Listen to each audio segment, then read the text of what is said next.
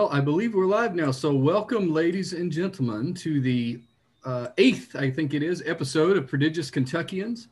And as always, we live stream here, but you can also find us on pretty much any well known podcast site out there. I'm your host, and this is Julie Martinez, and we're we're very happy that she's back and feeling better. Are you? Uh, how are you, Julie? Well, I have a voice again, which is a tremendous improvement over the last few weeks. I had my tonsils out and lost um, a few weeks of my life along with the tonsils. So, very happy to be back and have a voice so that we can talk about Kentucky politics tonight. Well, we're very glad to have you back. So, yes, tonight's show is on politics. We're going to talk about local and national politics, and we have very two very knowledgeable guests with us tonight, Trey and Stephanie, from their new from their podcast Kentucky Politics Weekly, which I listen to quite often. And um, I don't really like to introduce people. I like for them to do it themselves. So I thought we'd start off just uh, just giving them a minute or two each to introduce themselves. So uh, Stephanie, we'll start with you. Hi, thanks so much for having us on. Um, so uh, Stephanie Steitzer Holscher uh, was a Courier Journal State House reporter for several years. Uh, brief stint at Keeneland was Adam Edelen's um, policy and communications director as uh, when he was state auditor. Um, and now I've gone on to um, do my own um, communications and policy consulting for um, issues related to sexual violence and criminal justice reform. All right, great. Well, we're happy to have you here. And uh, as we mentioned earlier, Adam's been on the show before talking about solar. So we had a we had a, a very good show that night several weeks ago. So uh, thanks for being here, Trey. We'll go with you next. Yeah, Trey Watson. Uh, I uh, started my own PR firm about a year and a half, about two years ago. Uh, Capital Reigns PR, doing uh, public affairs and political consulting. Uh, before that, I was, spent three years as the spokesman for the Republican Party of Kentucky. Uh, ran Ryan Quarles' ag commissioner race in 2015 when he first got elected. Used to work with Scott Jennings and the bunch over at RunSwitch PR and Paradis PR before that, and generally all around political hack doing campaign management, opposition research, field management, you name it. I've done it on a campaign. So been, been all over the state. Well, we're glad to have you here too. Uh, this is the first episode we've done on politics specifically, even though Julie and I are very much involved. That's one of my favorite subjects. And by listening, by a side note, by listening to the podcast, I know that you're a, a fan of, of trivia. So maybe we'll throw something in here and there. Uh, so we'll just jump right into it. Uh, usually the show lasts somewhere around uh, you know, 30 to 45 minutes, depending on how, how things are going. So uh, I'll just jump right in. So uh, as you all know, uh, Biden was inaugurated about a week ago, which is crazy to me. It seems like it was a long, long time ago. There's been a lot that's happened since then, as we that's all like know. 30 executive orders ago. yeah, that's right. Yeah, yeah. So we have a 50 50 split with Vice President Harris being a tiebreaker in that scenario. And one of the early things that happened in the new Senate was impeachment due to the insurrection at the Capitol. And, uh, and, and I know you've both been outspoken about that after listening to your podcast. Then we had Rand Paul, uh, who objected to the constitutionality of it. And uh, with, a, I think the number was 45 Republicans voting with Paul and about 55 Republicans voting with the Democrats. Uh, the Republicans five, were five Republicans voting with the, with the five Republicans. Yeah, uh, Romney, Collins, Murkowski, you know, uh, Sasse. Sass- Who was the fifth one? Uh, Toomey. Pat Toomey. Toomey. Okay, Pat Toomey. Yeah. So Trey, I'll go to you uh, for this question. Generally speaking, how do you think this impeachment is going to go uh, as far as the vote? Do you think it'll be like a 55 45 things? Do you think that's indicative of how they'll vote? And where do you see us going from here? I think that they're. I, I don't think they'll get to the 17th they need to convict. Uh, I do think that you'll end up with probably a couple more uh, voting to conv- the convict than, than you got on that one because I do think there were legitimate questions over whether or not you can impeach somebody who's not in office anymore. Uh, that you know there was some con. I think there's there's people on both sides of the aisle that have questions constitutionally if, if that's something that's that's possible. Uh, but you know I, I think that you're going to see an actual trial this time as opposed to last time, I, and I think that you're it's going to be used as a way to get out information that's been uncovered that we probably you know we probably haven't heard yet uh, all, all of it. Uh, it'll, it'll, be a way to get some of that information as to what really occurred on the 6th uh, out to the public. Uh, I think you'll probably see a couple of people uh, who voted against or voted for Rand's resolution um, voting to, to convict. I, I, think you'll probably end up somewhere in the six to 10 range. If I had if I had to bet. Uh, but you know, at the end of the day, I, I do think that you you you would have more. I, I just read Murkowski or not Murkowski Collins and oh, I'm trying to remember the Democrat. Collins and, and, and a Democrat are are putting together a censure resolution. Oh, it's Collins and Tim Kaine putting together a censure resolution that would basically invoke uh, part of the 14th Amendment that would say that Trump can't uh, run for office again. I, it's even the, even they don't know if it's constitutional if it'll hold up constitutionally. Uh, but you might see something like that come out where it's a censure that says he he gave comfort to to insurrectionists and and therefore he can't hold office again. I don't know if it hold up in court, but at least it's something they could do. And I and I bet they could get the 17 votes. Well, they wouldn't need 17 because it's a censure, um, but they, get the votes to do that one. So I, I, think you'll see something pass. What it is, it won't be conviction. Uh, what it looks like, uh, I, I don't know. Yeah, that's really interesting. I mean, I I, I agree with that. I, am curious to see what how McConnell behaves during this whole thing. Uh, Stephanie, do you have any comments or anything to add to that? I mean, I, I guess sometimes the former journalist in me comes out. I am curious, Trey, because we haven't talked about this in a while. Um, how how did this kind of lose steam? You know, it feels like a few weeks ago. Uh, you know, it seemed like McConnell was backing it, and if he was backing it, we were going to get there. Um, is it just Republicans want to just sweep it under the rug, move Hell, on. Dem- Democrats want it gone. I was reading an article on Punchbowl tonight The you know, Democrats want to get rid of it because it's. I, I, think he's out of office. I think there was a lot of there was a head of steam as far as wanting to get. I do think that there is people like McConnell uh, want to, you know, put as much division between him and the rest of the party as, as they can because he's he's not not going to be helpful for us in 22 and moving forward and kind of trying to put the party back together. Uh, but I, I, do also think, you know, at the end of the day, Republicans are Republicans, and uh, even we'll we'll cut off our nose to spite our face when it comes to respecting the Constitution and you know bringing in questions of of uh, legal appropriateness. And I, I think that's going to be the big sticking point: is he's not in office anymore. You know, what can we do to him? And the constitutional scholars are, are split on that. You know, I've kind of enjoyed the, the relative quietness lately. And maybe it's just me. I haven't been paying as much attention, but uh, it seems like the news conferences aren't like, you know, out there in your faces. so, I no, you know, they're asking, they're asking like, what's Biden's favorite Disney princess? And, you know, does he, does he like salted or, or butter on his popcorn? You know, it's, it's, they're, the, the media is really hitting them with the hard, hard hitting questions. We've, we've already experienced, you know, Peloton gate and Rolex gate. And so I'm very eager for the next scandal yeah, Biden administration. Bad, bad stuff. yeah, yeah.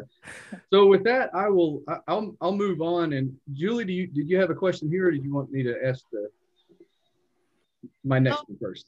I go ahead and ask your next one first, and then I'll jump in after that. Okay.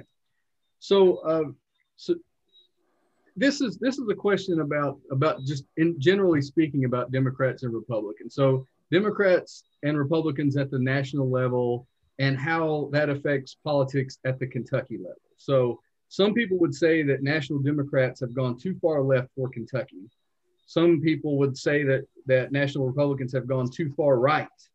Uh, I don't know necessarily for Kentucky, but just just in general.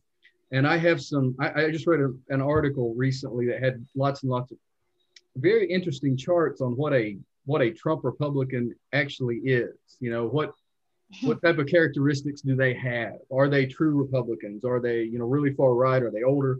Uh, I, I, won't get into that right now, but I'm curious as to what your your guys' thoughts are on um, how Democrats and Republicans have moved a certain direction and what that means for uh, the future of Democrats and Republicans in the state of Kentucky.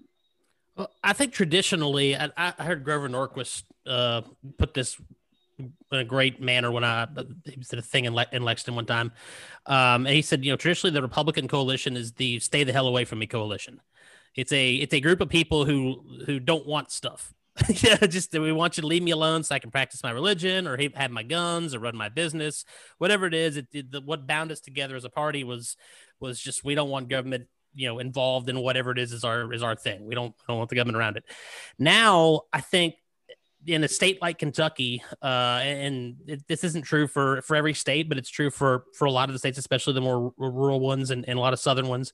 Uh, the Democratic Party, as it moves further left nationally, the Republican Party almost morphs into what, what binds us together is the we're not Democrats. Uh, you know, it's it's it's more more about who who we're not than who we are, and I I don't you know I have concerns about how the, the long term effects on that is is as a party because I don't. Uh, it's not a really healthy way to, to grow a party. It's not healthy for for the body politics nationally when your entire party is based around not being somebody else. And I think that's true for the Democrats in a lot of states too. A lot a lot of hardcore blue states, you have Republicans who get fed up with Trump and then they go to the Democrats and they don't share the values of the Democratic Party. They just didn't like didn't like the other guy.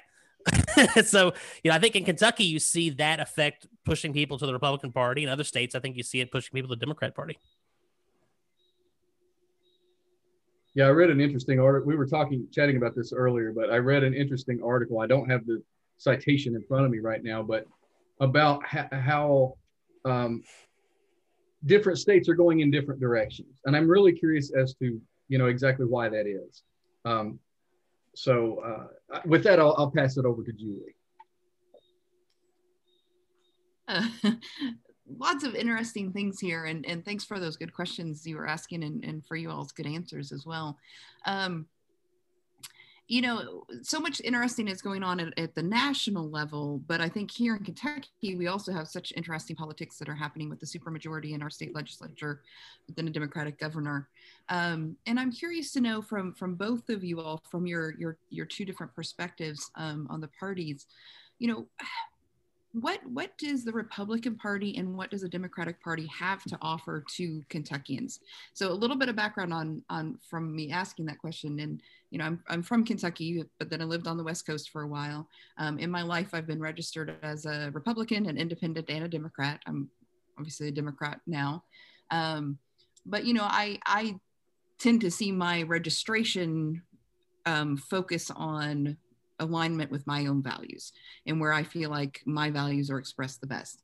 Um, and that may not be true. Like what you were just saying, Trey, I think was really interesting of, you know, are we just reacting to each other of like, I'm a Democrat because I'm not a Republican or I'm a Republican because I'm not going to be a Democrat, um, which is not a healthy way, right? I think we could all agree that's not healthy.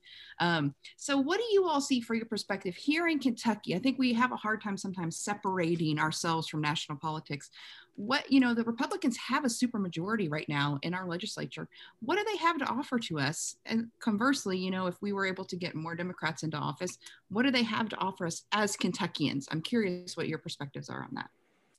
Well i think there's there's two things at play there. I think first of all the, the problem is one of the problems that's i think is infesting politics is everything has become national you know, you used to there was a reason that Democrats were able to hold on to the super or to the majority in the House longer than in a lot of other states. Is is the national took a longer time to permeate down to to the local here, uh, but you can't. I don't think you can separate the national politics from the state at this point. It, it's it's it's worked its way down to to every to every level, and when people go in to vote, the the party identity has almost overtaken it. You know, uh, used to you had this cadre Democrats that you knew whenever Hubie Collins uh, died or retired, we were going to take that seat. Uh, but you know, Hubie, Hubie was hard to beat for years, and you know, then the Trump wave came, and we were able to take out people like like Hubie Collins and you know even Greg Stumbo, and that a lot of that was based on national politics. Uh, you know, so it's it's hard. It's hard to. I mean, I, I, can tell you what I believe Republicans have to offer on an issue base, but you know what's what's caused it, what, what's driven it, what's got us here is, is is national politics. It's it's not about issue, and it's it's about it's about uh, I, political identity at a national level. But I am curious to know what do you personally think that Republicans have to offer to Kentuckians? What keeps you a Republican? And same, Stephanie, when you F- f- fiscal issues. I think you know I'm I'm a Republican because I'm a small government fiscal conservative, and this state uh, taxes the wrong the wrong things the wrong ways, and uh, it's been you know how many blue ribbon panels of Democrat governors commission on tax reform, and every one of them has said we need to move more towards the consumption based tax. We need to, uh, you know, change this tax here and this tax there, and it's they were all pretty much issues that Democrats didn't want to deal with, so it got put in a drawer. Uh, you you've you've still got a bunch of rural legislators who also Republican and Democrat don't want to touch some of those issues. So the tax reform isn't really moving at the pace that it should be. But yeah, I'm a Republican because of uh, I, I believe that it best represents my view of a, of a strict constructionist version of the vision of the Constitution, and I'm a, a fiscal conservative uh, and believe in in smaller government and uh, and and letting people, uh, you know, run run their lives. So uh, yeah, that's that's that's what I'm here for, and it's the party has moved towards a more populist viewpoint. Uh, but you know, I'm going to do everything I can to help pull it back to, to to where the where the Republicans traditionally have been. What about you, Stephanie? Are you okay? Interesting question. So, are you asking um, what I think the progressive ideology has to offer Kentuckians, or what um, sitting Democrats in Kentucky have to offer uh, Kentuckians? I think I'm I'm and, and, and you can choose, of course, to answer it either way that you'd like to. Um, I think I'm interested in hearing more about your perspective of the party, the Democratic Party itself in Kentucky, um, and and what it has to offer to Kentuckians. Um, the apparatus or the ideology? Because that that first one is very fraught with. it's problematic. yeah. I, I, will be the first one. There, there is a Democrat apparatus. That's and, and I'm sorry, I'm not I'm not trying to be like you know cute here. I'm I it's it's it's a very relevant question. I feel like, and it has a completely different set of answers.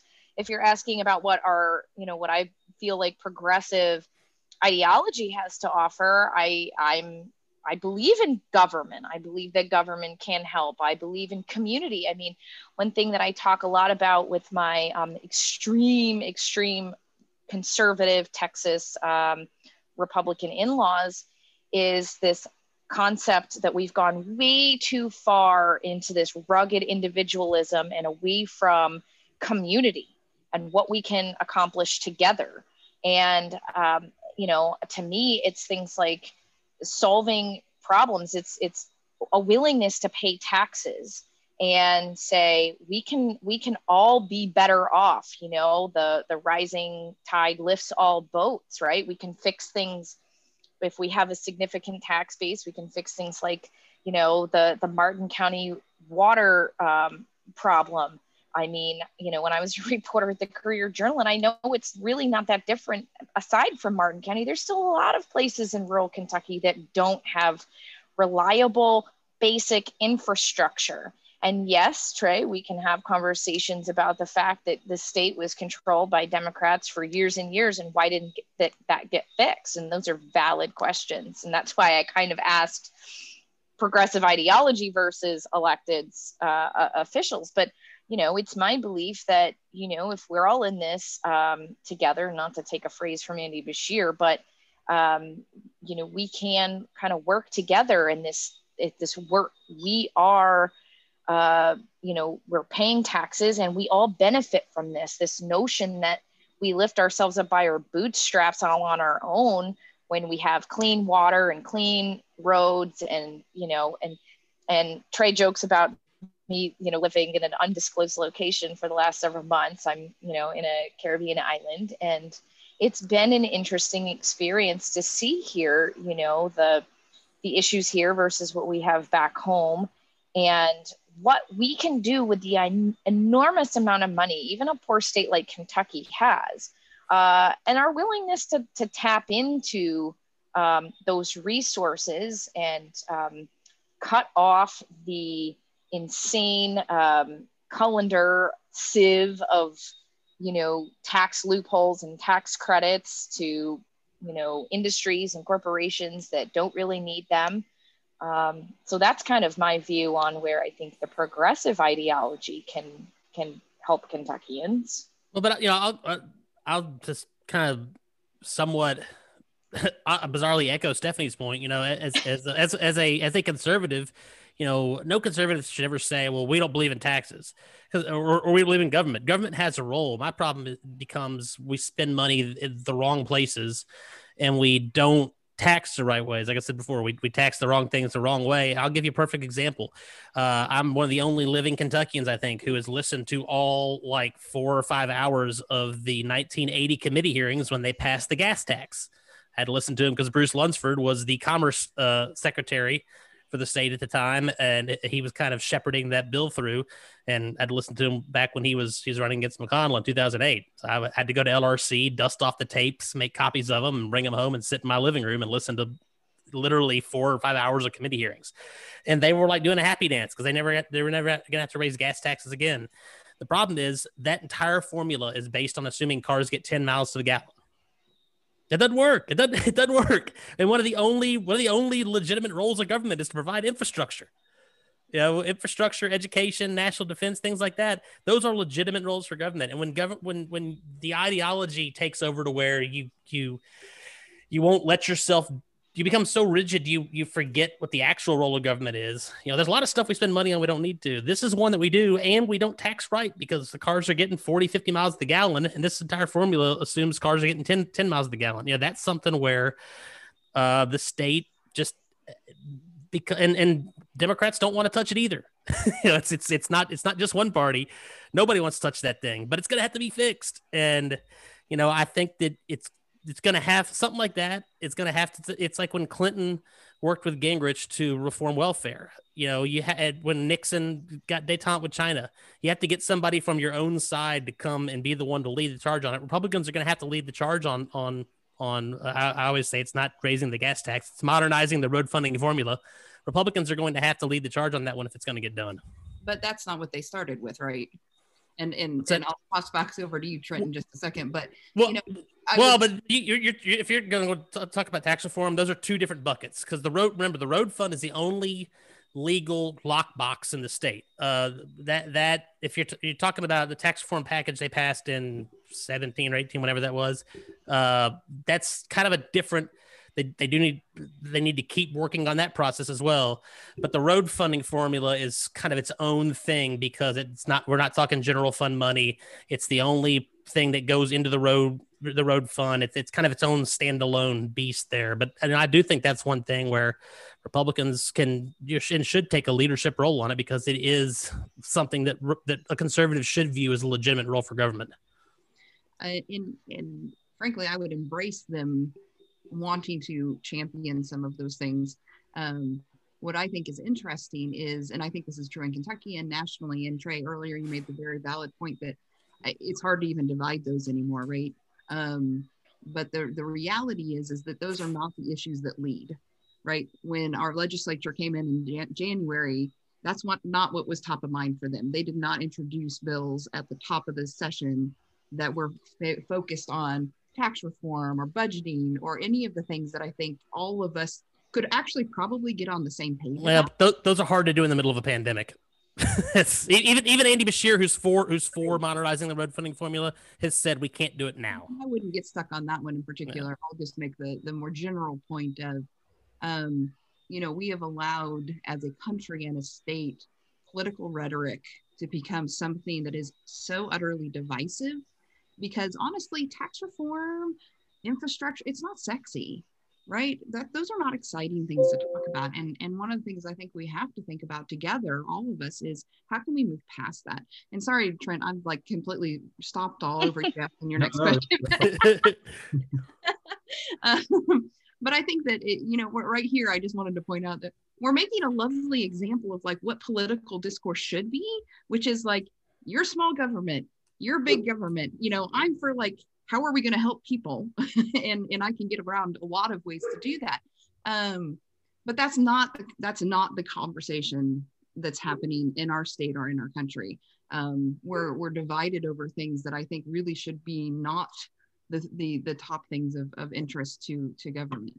Um, well and I, I would just jump in and say you know i think a lot of it has to do with you know i know we don't we don't need to go deep into the to the rabbit hole of campaign finance but you know it's it's no mystery that for many years i mean if you look at the legislative agenda the bills that are put out there they are bills that are generated from organizations like ALEC, as well as other um, special interest organizations. And it's true for the left as well. Um, so I think that's a huge uh, part of it that it's it's driven by we've got to. I mean, you know, we could have long conversations about bills like look, I, I worked in the victims advocacy community. Uh, we could have a long conversation about Marsy's Law, right? And where did that come from? And why did that dominate um, the space? Um, hint, it wasn't driven solely by a passion for victims' issues, right?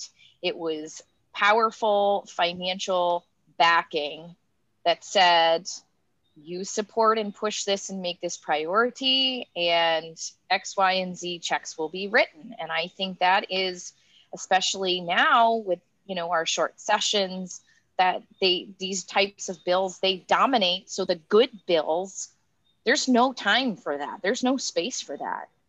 No, but I think also it plays into uh, the way that voters participate. And I can tell you, you know, when you look at poll numbers and you look at what moves voters, you know, I hate to say good government bills don't move voters.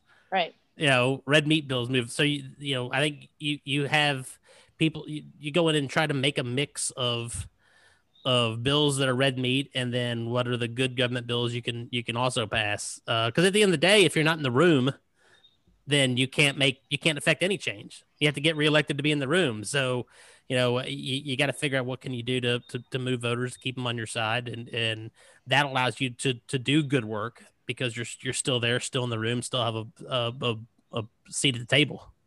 But I just want to say one more thing uh, to, and then Trent, we won't.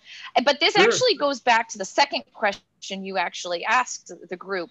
Um, I think the other common theme here is a theme of leadership, right? And I, I think at the national level and at the state level, one thing that is just a mirror image, and it's a problem on both sides um, to you know different varying degrees maybe but there's no leadership anymore and and yeah i get it they've got to answer to constituents but if you look you know going back to the talk about the senate impeachment and the republicans you know it's a total lack of leadership for for these um, republicans. They went home you know they did this and said oh i can't touch that you know. It's it's a complete under lack of understanding of how to be a leader and it's just it's it's too much about i gotta i gotta save my own skin and stay in the game.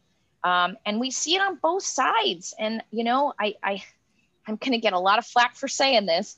Uh i'm still in a an empowered far away undisclosed like location but you know when i saw andy beshear coming out today like talking you know harsh condemnation of domestic terrorists i thought my first thought was where were Kentucky sort of center road Democrats on this issue a year ago or two years ago, right? We didn't hear those strong statements then. We hear it now because it's safe for Democrats to say those things. And so it's a problem on both sides. And um, and it's a problem nationally as well as at the statewide level. I mean, you know, there used to be a time and I hate that I always find myself like praising David Williams. I really, really hate this. But there was a time when he wasn't afraid to stand up and say, you know, education reform, it wasn't sexy and it wasn't necessarily in line with, you know, drown the baby in the bathtub, but it was the right thing to do. And he wasn't afraid to stand up and and take a leadership role in that. And there is none of that out there today.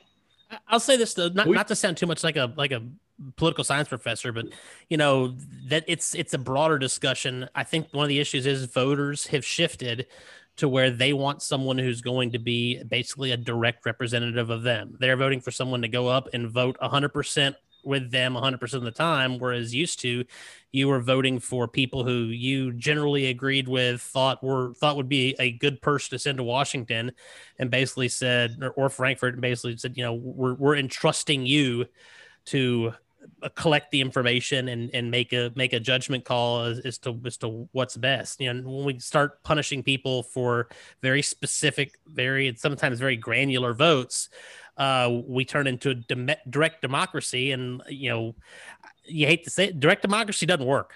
It's not a functional form of government, it, it, you know, any more than, than a socialist utopia is, is a function, functional form of government. It's, you know, we're, we're a representative republic for a reason, not a direct, not a direct democracy. We could, we could. This is a great conversation. we could go on for a long time on and uh, we have we have lots of questions rolling in. I'm not going to be able to get to them all, but one I think is is a fair question to ask, and I assume this is a, a question for Trey, but we can all we can all chime in. I'm, I'm assuming most of the questions will be for me, but hey, this is a.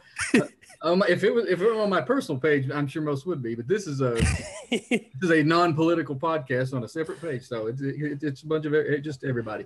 But the question is about it, about fiscal responsibility. So if Republican if the Republican Party is known and Kentucky is known for being physically conservative, how does the party justify pushing things like vouchers that would start out costing 25 million and like 8 million a year over the next 20 years? Well, I think you've got to balance. First of all, I'll say voucher. I, am I'm, I'm kind of personally split on vouchers. And actually, we're, we're having uh, Gary Houchens on the podcast tomorrow to talk about uh, National School Choice Week. Um, you know, I'm, I'm kind of split on vouchers. Uh, uh, full disclosure, I went to a uh, I went to public school through through seventh grade and went to private school after that. My sister went to private school uh, second grade on, I think. Um, so you know, I, have been on both sides of the fence. I have my my kids are public school kids in Fayette County, um, but you know, there are some areas, especially getting places like Louisville. Uh, Lexington, I think is is a little bit different. I think we have a great uh, educationally, we have a great uh, public school system here. We could talk about leadership wise, especially during the COVID era. That's a whole nother conversation. My dis pleasure with the board here on that one. But uh, you know, as far as the education you get in the Fayette County Public Schools, I think is great. If I was in Louisville, hundred percent, not my kids wouldn't set wouldn't step ever step foot inside of, uh, of a public school. They have screwed up between the way they move people around with the bus. It's no, I, and I wouldn't send my kid anywhere up there. And it frustrated me that my tax dollars weren't were you know weren't weren't going to an education that I would have faith to, to put, have my kids in. And there's other areas of the state that you can get a better better education going the private route. I think that the point of educational tax dollars is to educate kids. It's not to it's not to fund public schools. It's to educate kids. And you got to figure out what's the balance between doing that. And you know, if if there is such a big push for for vouchers, here's the one thing I never hear from from public school systems is there's this huge push for vouchers. Why do people want out of my school system? Yeah, I think that's that's the question that that that public school advocates need to ask themselves rather rather than pushing so hard and just saying no vouchers ever, no voucher. They need to ask, well, why do these people so desperately want vouchers? Why do they want out of out of our school system so bad? And you know, I think there's there's somewhere in the middle you can come down to where you provide people an option, but you you you keep providing the necessary funds to public schools. Uh, you know, I, I I I believe people should have should have choice, and when it's your tax dollars going to fund it you know, I think you should have a say in where that money goes. I think the, I understand your point. I think the, I think the probably the point of the question was to point out that it, at least in some circles of Kentucky in the Republican Party, there's a, a perhaps a bit of hypocrisy when it comes to, um, you know, picking and choosing where you want to spend money and all that when you claim to be physically concerned. Not you personally, but when certain Republicans claim to be. Educate education is the place we need to spend money. There's a lot of other places we can eliminate spending. Education is a place that we need to we need to spend more, especially K through 12 and especially early education. Because if you lose these kids by about the fourth grade, they're lost. You know, we, we should be funding full day kindergarten. I think we should be funding full day preschool. Yeah. And but there's so many other places that we just piss money away. That, that's what we need to fix because you know the you can only raise taxes so far you can only reform taxes so far. But there there's so many other random places we spend money that are they it's it's one of those questions is will we like to spend it and do we have to spend it? I think we have to spend it on early childhood education. There's a lot of other places that we'd like to spend it. Well let's get early childhood fixed first and then we can come back and look at look at the places we'd like to spend it. Okay fair enough. So there's a question here for for stephanie or or, or for julie and that is how what's the deal? I'm just paraphrasing. What's the deal with Democratic messaging? How how can Democrats get better? Because Democrats have let Republicans define Democrats in Kentucky, especially. I love this question. Um, I'm scared of the question format here. I've never been on a podcast where we do this. This is kind of terrifying. um, I told you uh, so, back. Uh, so a big fan of a book. Uh, a guy named George Lakoff wrote it um, several several years ago called "Don't Think of an Elephant." Everybody's pictured an elephant in their mind, right? So um, this has been a problem. It's it's more of sort of a defensive versus um, a, a, an offensive problem, in my view. Right? We tend to allow Republicans to make the message and the narrative, and then we just chase after it. So things like pro-life, pro-choice. Think about that, right? Who who would it be pro-life, right? This is not about, you know, uh, tax relief is another great one. Um, a lot of this, all um, Frank Luntz, a big Republican um, political operative messenger kind of guy. And so for years and years, uh, one of the one of the worst, a uh, couple of the worst ones that have really been a big issue in Kentucky, right to work, right? Um, journalists fall into this trap of referring to those bills as right to work, and I'm like, why is this acceptable? Right? This is total messaging. It is. It, it, it's in, it's it's long been insane to me. And democrats do it too right? Like how can i go and fight as a as a as a liberal you know policy and comms person over here when you know rocky adkins was calling the bills you know uh, right to work and greg stumbo was? Like stop saying that you know? Or they thought okay maybe we'll get cute and call it you know right to whatever they said. But you're still evoking the, the, the imagery right and so um, and i and i chase back and i hate to knock um, amy mcgrath because you know she she put skin in the game right? And and there's a lot about that but i disagreed with her in a lot of ways.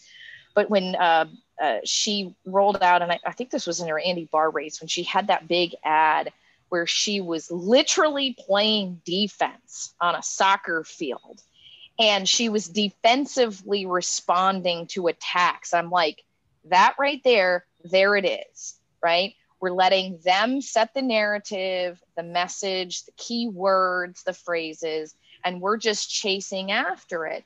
So I don't think it's so much that the messaging that we put out there to talk about our issues is bad. I mean, we talk about wanting a living wage, we talk about wanting, you know, health care for all. But, you know, George Lakoff followed up his book um, after Obamacare came out and talked about you know, the epic failure of Obamacare was in the messaging, right? Instead of messaging it as a fundamental right, like we can't succeed in a workplace, a job, a classroom if we are in poor health and our health needs are not met. They tried to craft it in these Republican terms of marketplace, right? And and so we lost that messaging game. So I think it's an issue of not how we define the issues that are important to us, but how we kind of lead, let the conservatives set the narrative, the talking points, the, the those key phrases, right? And they just become the norm. And that's our biggest problem. Yeah, I think that's a, a, a decent segue into the next question. Then I'll, I'll, turn it back over to, to Julie to ask our own questions. But there are lots of good questions rolling in that I won't have time to get to half of them. But uh, here's a good question. I think that's a that's a, this is a good panel to talk about it. There's a major misbalance of power between urban and rural. You know, uh, it's it's obviously not monolithic, but generally speaking, in Kentucky, you know, you have a lot of red areas in the rural areas, and urban areas are bluer, and that's the way it is in a lot of places. But here, you know, should we be doing anything about that? Should we just say, okay, well, that's the way it is and leave it like that? Or should uh, Republicans be reaching out, Democrats be reaching out to uh, areas, uh, regardless of what, uh, what kind of people live there? Well, uh, I mean, I guess I'll jump in. You know, yeah, I think, you know, what we've seen is when Democrats uh, focus on shoring up their own um, what should be their base in those urban areas to drive turnout of people who may have just been sort of disengaged. And uh, I think, yeah, it's not this. It's an interesting issue in Kentucky, right? It's not just a matter of Republicans trying to appeal to urban voters, which they have been doing, and they're very good at doing everything from um, guys like Rand Paul jumping into criminal justice reform issues, um, Donald Trump, right, bragging about you know all of his black support. I mean, that was strategic. Um, but it's it's not so much that Democrats need to do more to appeal to rural voters. It's that we haven't even appealed enough to what should be our own voters. Maybe because we've been trying so hard to appeal to those rural voters that we've left the urban voters behind. And I'm not sitting here suggesting uh, that we can become the next Georgia um, because the numbers just don't work. But I think we did see in Andy Beshear's election that when we actually, and I think we saw it in Jack Conway's race, when we ignore um, the urban areas, we will definitely lose. And when we pay attention to them, we still might lose, but but maybe not.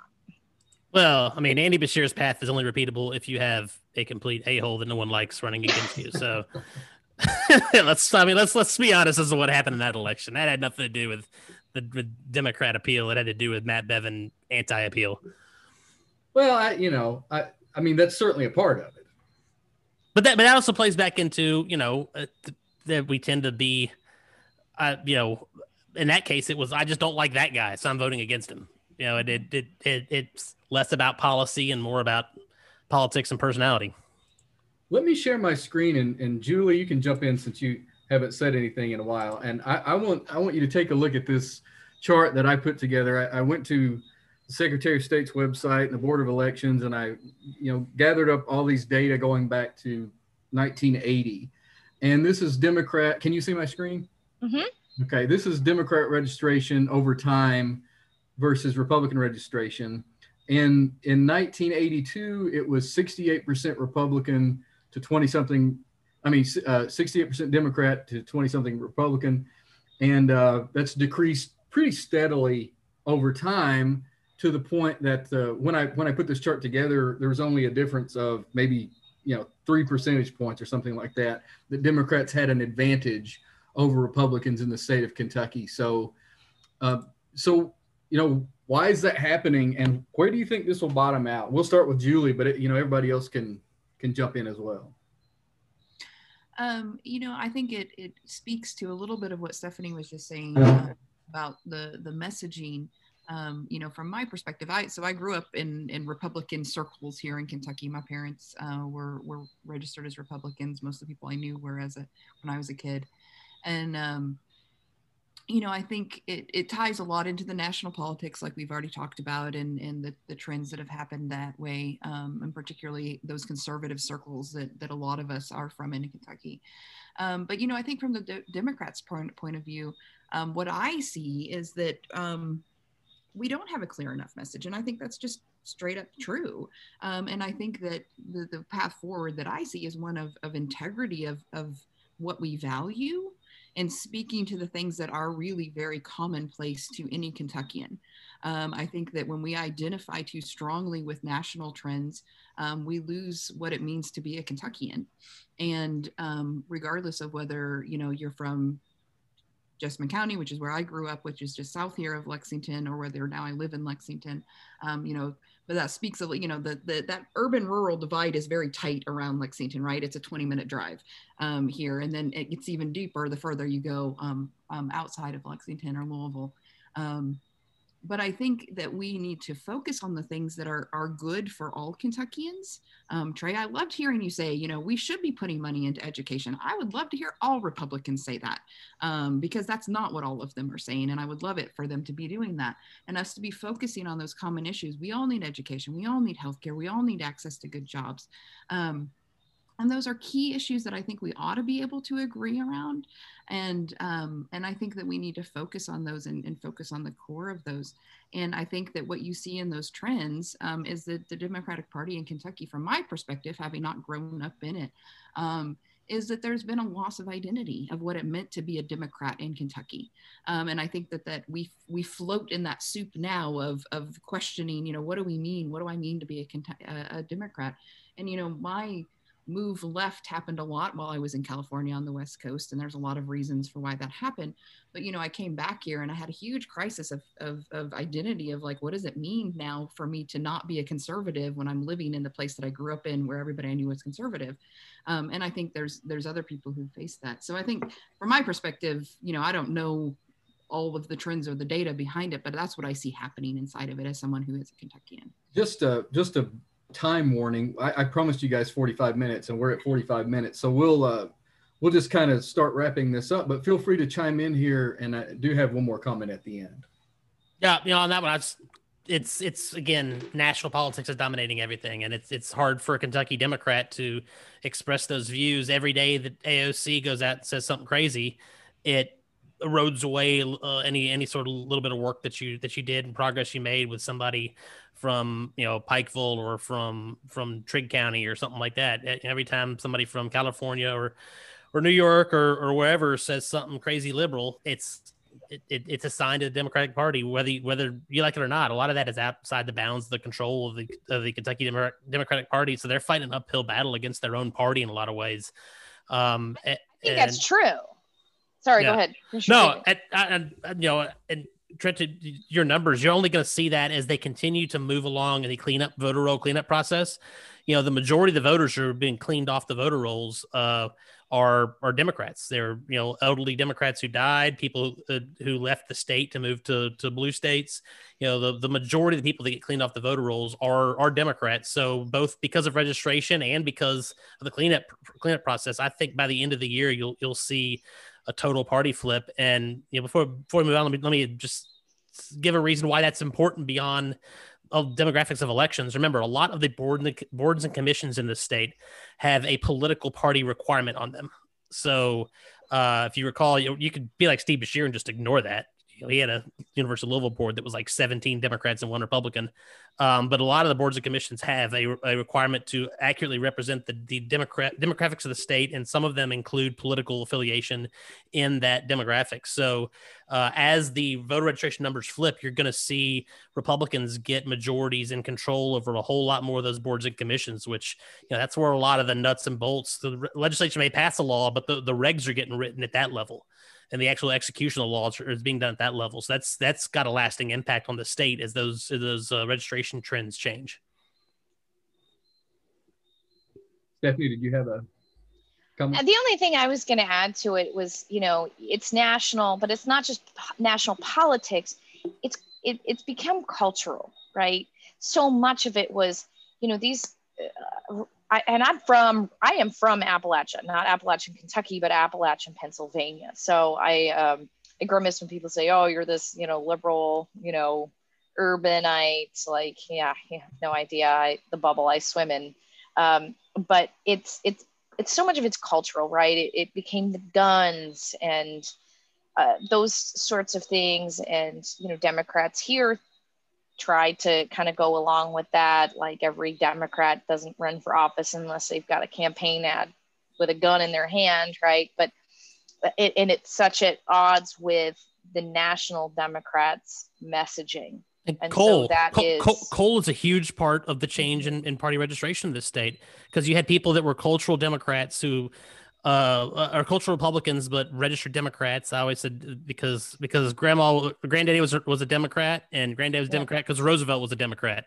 But they they finally the final straw changing their their affiliation was was uh was was was coal. Yeah, I'm from Leslie. As we were talking earlier, I'm from Leslie County, the reddest county in the state, 2016, 2020 uh, according to the numbers I saw anyway. And uh, yeah, that's true. A lot of a lot of people did from those areas, and they certainly don't like to be talked down to from you know urbanites. they, they, they, were tr- they were trending away from the Democratic Party, but coal is, is what was the final straw. Yeah. So uh, there's there's one last thing I wanted to bring up and, and give you guys maybe if you want to, you don't certainly don't have to 30 seconds or something to talk about. We didn't get get around to all these state impeachment threats and all that other stuff. So if anybody wants to uh, you know, there's several of them, not just one. You know, there you know three or four. So uh, if anybody wants to quickly chime in about that, feel free to. I mean, they're all none of them are going to pass. There's and, and I do think that what's happening is there's a there's a different because you know Greg Stumbo's been out there beating the drum. Well, this oh, you know we didn't do it this well. I think different lawyers read the constitutional law in different ways. This is the way that they've determined that they feel like the Constitution requires them to do it. I, I don't think there's anything wrong with that. It's creating chaos, certainly, but if if they feel like that's what the law requires of them, then fine. I think you'll see probably a movement to change that part of the that part of the law. Uh, none of them's going to pass. I, I have told several members, you know, be prepared. I wouldn't be shocked if every one of you guys gets uh, gets impeachment uh, paperwork filed against you. You know, so just be ready for like 100 and, 138, 150 impeachment procedures to to take place. Uh, it's it's it's ludicrous. Andy Beshear, I don't I don't agree with everything he's done, but he's done nothing impeachable. Daniel Cameron's done nothing impeachable. Robert Goforth, ah, you're getting closer, but even then, he hadn't been convicted in a court of law. Yeah, so it's just it's it's it's ridiculous. I wish people would back off this stupid procedure.